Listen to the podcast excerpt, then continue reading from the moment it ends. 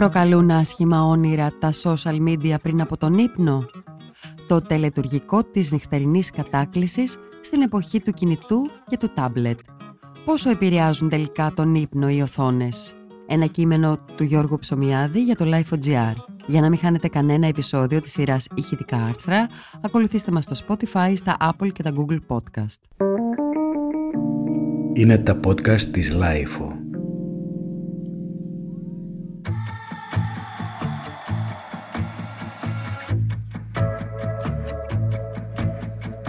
Υπάρχουν άνθρωποι που κοιμούνται εύκολα, άνθρωποι που κοιμούνται με το στανιό και με το σταγονόμετρο και άλλοι που ανήκουν σε ενδιάμεσες κατηγορίες. Όλοι σχεδόν όμως, τη στιγμή που θα πέσουν για ύπνο, τείνουν να έχουν μπροστά τους μία οθόνη, από εκείνη της τηλεόρασης μέχρι αυτή του λάπτοπ, του τάμπλετ ή συνήθως του κινητού.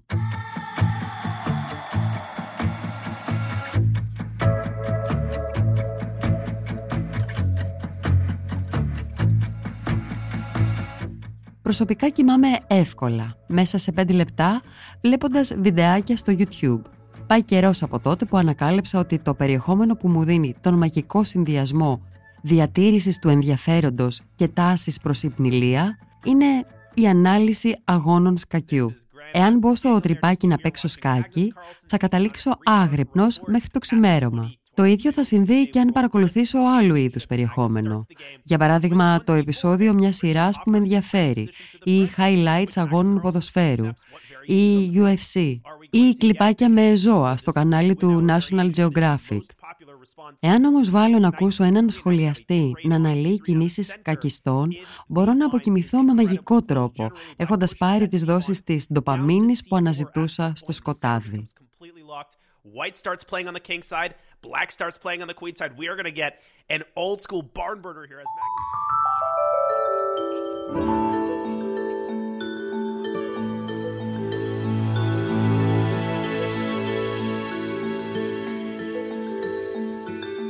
Το πολυσυζητημένο μπλε φως. Ο καθένας έχει τα δικά του τελετουργικά. Κατά γενική ομολογία, τα πάντα μέχρι τώρα έδειχναν ότι οι οθόνες πριν από τον ύπνο συνδέονται με λιγότερο και πιο κακής ποιότητας ύπνο. Σίγουρα θα έχετε ακούσει για το περίφημο μπλε φως που εκπέμπουν και έχει συζητηθεί ξανά και ξανά. Η θεωρία σχετικά με το φως που προσλαμβάνει κανείς από LED, tablets, smartphones, τηλεοράσεις κλπ βασίζεται φυσικά στο κομμάτι αυτό του φάσματος του ορατού φωτός και διακύρει περισσότερο από κάθε άλλο τον οργανισμό. Και ενώ όταν εκτίθεται στον ήλιο έχει την ίδια αντίδραση, το μπλε φως προκαλεί την αύξηση των καρδιακών παλμών και τον διατηρεί σε εγρήγορση.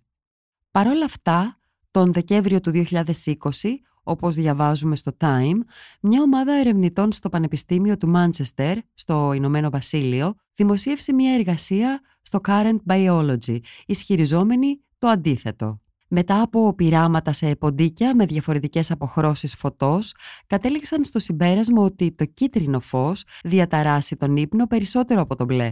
Οι θερμοί τόνοι, σύμφωνα με τα απορίσματά τους, μπορούν να ξεγελάσουν τον οργανισμό έτσι ώστε να νομίζει ότι είναι μέρα.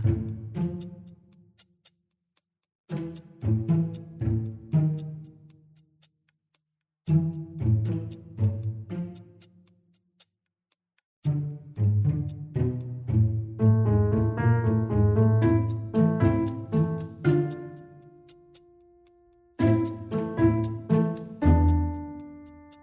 εξάρτηση από τα social media Η Στέλλα Χριστίδη είναι επιστημονικά υπεύθυνη στο τμήμα προβληματικής χρήσης διαδικτύου της Μονάδας Απεξάρτησης 18 Άνω. Παρά το γεγονός ότι ο εθισμός στα social media και στο διαδίκτυο δεν έχει αναγνωριστεί ακόμα επίσημα, η εξαρτητική συμπεριφορά των χρηστών, ιδιαίτερα κατά τις βραδινές ώρες, είναι γεγονός. Λέει η κυρία Χριστίδη. Κάποιοι χρήστες μπορεί να είναι στα social και 5 ώρες την ημέρα. Νομίζω ότι σήμερα αφορά όλες τις ηλικίες. Αυτό που μας αφορά στη χρήση είναι οι συνέπειες. Το ότι κάποιος είναι πολλές ώρες σε μια οθόνη δεν σημαίνει κάτι από μόνο του. Αυτό που ενδιαφέρει είναι αν έχει συνέπειες στη ζωή του. Φαίνεται ότι η συμπεριφορά χρήσης και ό,τι έχει να κάνει με τα social media και την επικοινωνία μέσω αυτών μετατοπίζεται τις βραδινές ώρες, όταν τα παιδιά είναι πιο ελεύθερα από άλλες δραστηριότητες ή πάνε για ύπνο και στον ιδιωτικό χώρο του δωματίου τους, χωρίς τον έλεγχο των γονιών. Μπορούν να ασχοληθούν με αυτά με περισσότερη ευχέρεια. Από μελέτες προκύπτει ότι τα παιδιά κοιμούνται πια στις 11 και 12 το βράδυ, κάτι που θεωρητικά θα έπρεπε να συμβαίνει πιο νωρίς. Δεν μιλάμε για τον εθισμένο γκέιμερ που παίζει το βράδυ, γιατί αυτός θα παίξει μέχρι και τις 5 το πρωί.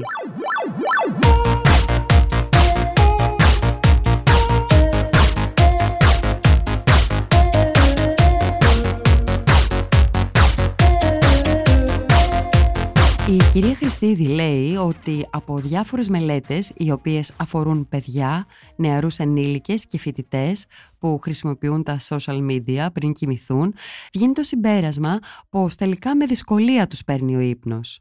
Αυτό συμβαίνει γιατί υπάρχει μια ένταση, μια διέγερση που αφορά και τον εγκέφαλο γιατί ουσιαστικά παρακολουθείς κάτι και την ίδια στιγμή συμμετέχει σε αυτό επικοινωνείς, με αποτέλεσμα να έχουμε μια συνολικά μειωμένη διάρκεια ύπνου. Τα παιδιά αργούν να κοιμηθούν ενώ ξυπνούν νωρίς για να πάνε στο σχολείο. Εδώ φαίνεται να παίζει ρόλο το μπλε φως. Δηλαδή οι έφηβοι που είναι εκτεθειμένοι πάνω από 4 ώρες την ημέρα στο μπλε φως των κινητών κοιμούνται πιο αργά και εμφανίζουν με μεγαλύτερη συχνότητα ενδιάμεσες βραδινές αφυπνήσεις.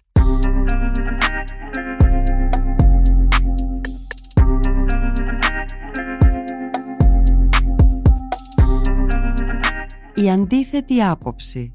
Μία απλή αναζήτηση στο Google με τις λέξεις ύπνος και οθόνες μπορεί να σε κάνει να νιώσεις κάτι παραπάνω από τύψεις, να σου δημιουργήσει φόβους που είναι ικανοί να σε κρατήσουν ξάγρυπνο για εβδομάδες.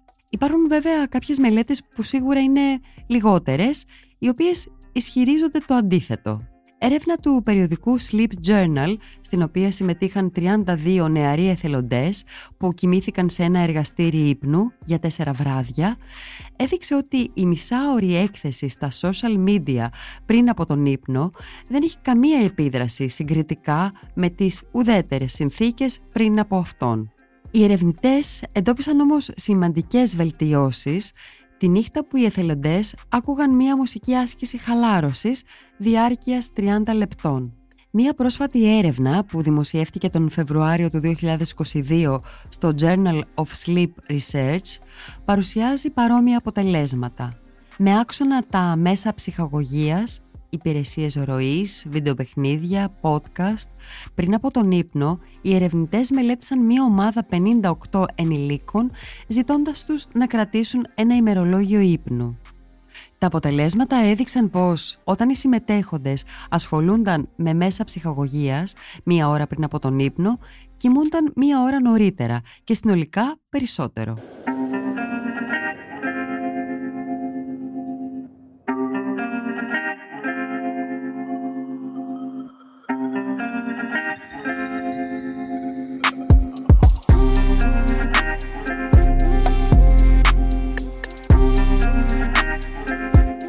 Τελετουργικό πριν από τον ύπνο.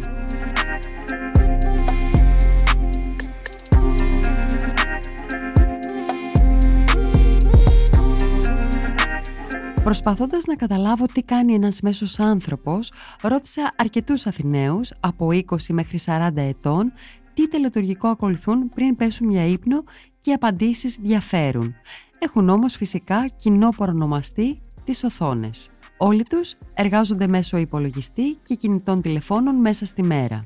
Ο Δημήτρης, πριν πέσει για ύπνο, βάζει πάντα επεισόδια από σειρές όπως τα φιλαράκια, αφού, όπως μου λέει χαρακτηριστικά, προτιμά κάτι να έχει ξαναδεί και δεν απαιτεί την προσοχή του. what did the police say? My Thanksgiving leftover sandwich. I can't believe someone just ate it. Ross, it's just a sandwich. Just a sandwich? Το μόνο που θέλει είναι να παίξουν τα επεισόδια σε λούπα μέχρι να τον πάρει ο ύπνος.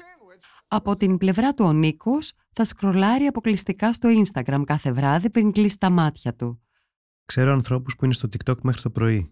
Πάντα θα πάρω το κινητό στο χέρι, μπορεί και για 10 λεπτά. Μπορεί να ξυπνήσω το πρωί και να το βρω πεσμένο κάτω, επειδή τελικά με πήρε ο ύπνος. Δεν θα μπω Messenger, θέλω απλώς να χαζεύω κάτι. Τυχαίνει όμως πολλές φορές να ξυπνήσει μέσα στο βράδυ στις 3 και όπως αναφέρει, το πρώτο πράγμα που θα κάνει είναι να πιάσει πάλι το κινητό του. Τότε το σκρολάρισμα θα με πάει μέχρι τις 5 το πρωί. Ο Δημήτρης, στα 22 του, αναφέρει πως πριν κοιμηθεί θα πιάσει και εκείνος είτε το κινητό είτε το τάμπλετ. Είτε το πιάνω και βλέπω κάτι, είτε το αφήνω δίπλα να παίζει κάτι και με παίρνει ο ύπνος. Σειρά, εκπομπή, συνέντευξη, ό,τι και να παίζει. Το μόνο που θέλω είναι κάποιος να μιλάει. Από την άλλη, συχνά σκρολάρω στα social, αλλά συνήθως θα μπω στο YouTube. Ο χρόνος που αφιερώνω εκεί είναι γύρω στα 40 λεπτά και αυτό γίνεται καθημερινά. Έχει τύχει πολλές φορές να καθυστερήσω να κοιμηθώ επειδή ήμουν στο κινητό, να με πάρει ο ύπνος μετά από ώρες, να ξυπνήσω και να είμαι πτώμα.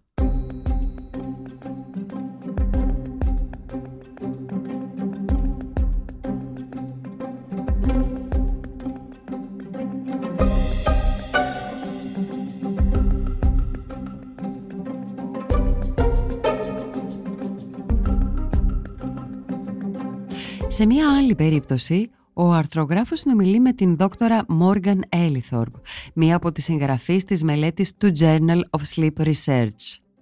Εκείνη υποστηρίζει ότι το χειρότερο πράγμα που θα μπορούσε να κάνει κανείς πριν πέσει για ύπνο είναι να ασχοληθεί με μίντια τον οποίο ο ορίζοντας μοιάζει αχανής. Το Instagram και το TikTok είναι σχεδιασμένα για να κάνουν το χρήστη να ασχολείται ασταμάτητα με αυτά. Το να κάνεις ένα πλάνο και να μείνεις πιστό σε αυτό φαίνεται πως παίζει μεγάλο ρόλο, καταλήγει. Είμαστε άνθρωποι βέβαια και τα πλάνα μας συχνά ακυρώνονται ή γίνονται όνειρα ή αντικαθίστανται από άλλα πλάνα που ξαφνικά μοιάζουν καλύτερα και μέσα σε όλα αυτά η ντοπαμίνη μοιάζει να είναι πολύ γλυκιά για να μας αφήσει να κλείσουμε τα μάτια. Σαχρουά και ρουά μάτ λοιπόν. Again and again.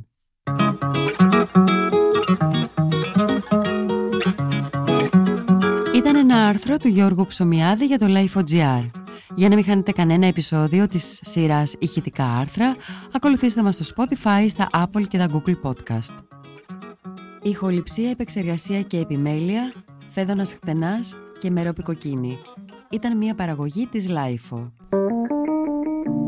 Είναι τα podcast της Lifeo.